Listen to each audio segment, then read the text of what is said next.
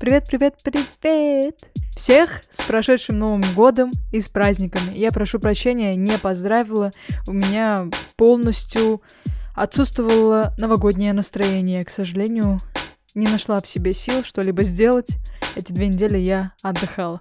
Привет, мой дорогой слушатель. Это подкаст Queer News, где я, автор и ведущая Рози Мадлен, рассказываю о самых свежих и интригующих новостях ЛГБТК плюс сообщества с долей своего личного мнения и с каплей иронии. Благодарю тебя, мой дорогой слушатель, что ты со мной. А также спасибо телеграм-каналу Gay News, который публикует подкаст у себя. Все, начинаю вещать новости. Все ссылки к новостям в описании подкаста. Первая новость. Умерла трансженщина Эйприл Эшли. Хочется подробнее рассказать о ней. Эйприл Эшли – первая трансгендерная женщина, появившаяся в качестве модели на страницах Vogue и считающаяся первым гражданином Великобритании, совершившим операцию по коррекции пола. Она скончалась 27 декабря 2021 года в возрасте 86 лет. Эйприл родилась в 1935 году в семье моряка. С детства она и ее родители понимали, что Эйприл была не как все. Она встречала много трудностей в жизни, включая попытку самоубийства. В возрасте 25 лет, скопив 3000 фунтов, огромную по тем временем сумму, Эйприл отправилась в Касабланку, где воспользовалась услугами марокканского хирурга, доктора Буру, который до этого момента провел 7 успешных операций по коррекции пола. Новое свидетельство о рождении Эйприл Эшли выдали только в 2005 году, после принятия закона о признании пола. В 2012 году, когда ей исполнилось 77 лет, Эйприл Эшли была награждена Орденом Британской империи за достижения в области обеспечения трансгендерного равенства. Она опубликовала мемуары, которые имели оглушительный успех. Согласитесь, огромный путь к самой себе. Кстати, Обратите внимание, переход она сделала в 25 лет, умерла 86. Государственное агентство по вопросам кино заявило, что не имеет полномочий отменить решение о госфинансировании фильма «Хачатура Васильяна. Мой юный принц», первой украинской полнометражной лентой о ЛГБТ плюс отношениях.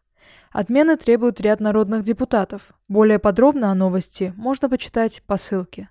Я рада, что госфинансирование не остановит, и Украина сделает определенный рывок для страны в области прав человека, благодаря выходу данного фильма.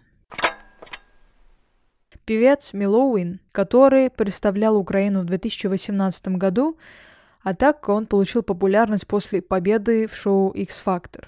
Так вот, Милоуин признался, что первый секс у него был с парнем, и первые серьезные отношения тоже. Сам певец отметил, что может встречаться как с парнями, так и с девушками. И не одобряет, когда люди считают его геем, думая, что знают его личную жизнь лучше его самого. Подробнее об интервью можно по ссылке почитать. Там он много чего интересного говорит. Кстати, я рада объявить, что Valencia Beat City Gay Games 17 2026 2026 выбрано как предполагаемое место проведения седьмых гей-игр в 2016 году. Что такое гей-игры, да, интересно? Я об этом рассказывала в другом выпуске, так и называется. Что такое гей-игры? Можете после этого подкаста тыкнуть и послушать. Что же это такое? На самом деле, все там не так пошло, как может показаться.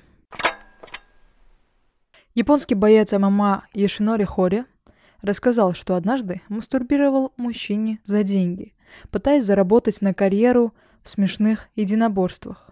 Очень необычно об этом слушать. Цитирую его.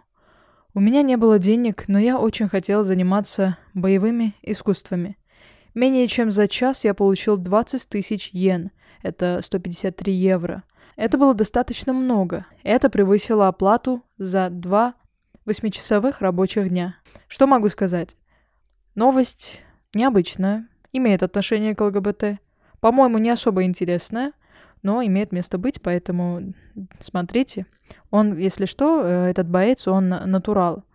А мастурбировал он чисто ради своей цели.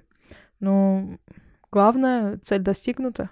И человек доволен, если, то все отлично. Еще пару новостей нашла сегодняшних, которые меня тронули. На юриста ресурсного центра для ЛГБТ плюс в Екатеринбурге Анну Плюснину завели два протокола за пропаганду нетрадиционных сексуальных отношений среди несовершеннолетних. В рамках Уральской недели гордости на сайте ресурсного центра была карта, где отмечали места в Екатеринбурге, имеющие историческое значение для ЛГБТ-сообщества. Согласно протоколу, Анна Плюсина размещала информацию о датах проведения мероприятий для ЛГБТ-сообщества, истории ЛГБТ-персон и тем самым осуществляла пропаганду нетрадиционных сексуальных отношений. Они, кажется, забыли, что это считается пропагандой, если люди младше 18 лет, а сайт как раз для людей старше 18 лет. Несостыковка. Комментировать не буду, новость меня тронула и расстроила. Начала себя тоже чувствовать в зоне риска. Слишком много тут говорю о законах и о политике. Надеюсь, дело закроют в пользу юриста Анны. Последняя на сегодня новость. В мое поле зрения попала статья с громким названием «Ученые уже не скрывают, что ЛГБТ-пропаганда направлена на сокращение рождаемости». Ссылку на эту статью я оставлю. И хочу обратиться к тебе, мой дорогой слушатель, получить обратную связь, что ты думаешь по этому поводу. Так вот, читать было неприятно, но я считаю, что на вещи нужно смотреть с разных точек зрения. Хочу узнать твое мнение по этому вопросу. Может ли исторически почти неизменяемое количество гомосексуалов 3-7% населения повлиять на рождаемость планеты? Влияет ли так называемая пропаганда на увеличение количества ЛГБТК+. Есть ли какие-то статистические данные? А что насчет большого скачка роста рождаемости в Великобритании после того, как в 2005 году там узаконили однополые отношения? И как раз в 2009-2010 году там был бэби-бум. Это когда резкий скачок рождаемости. В поисках ответа я мало что нашла, однако наткнулась на статистические данные, которые могут показаться интересными. Ссылку оставлю в описании подкаста. Спойлер. Меня зацепила там информация о том, что о гомосексуальности больше 80% интересуются из поисковых систем, а не через другие способы, скажем, сообщества, группы, чаты и так далее. То есть люди сами об этом задумываются и идут интересоваться. Благодарю тебя, мой дорогой слушатель, что дослушал этот подкаст. Подожди немножко, я еще не все. Поделись этим подкастом со своими друзьями и знакомыми, потому что мне нужна поддержка, так как проект а, делаем своими силами и без помощи своих людей никак не обойтись. Отдельное спасибо тем прекрасным людям, которые мне помогают. Два редактора и еще один прекрасный человек, который сегодня как раз впервые мне поможет с обработкой подкаста.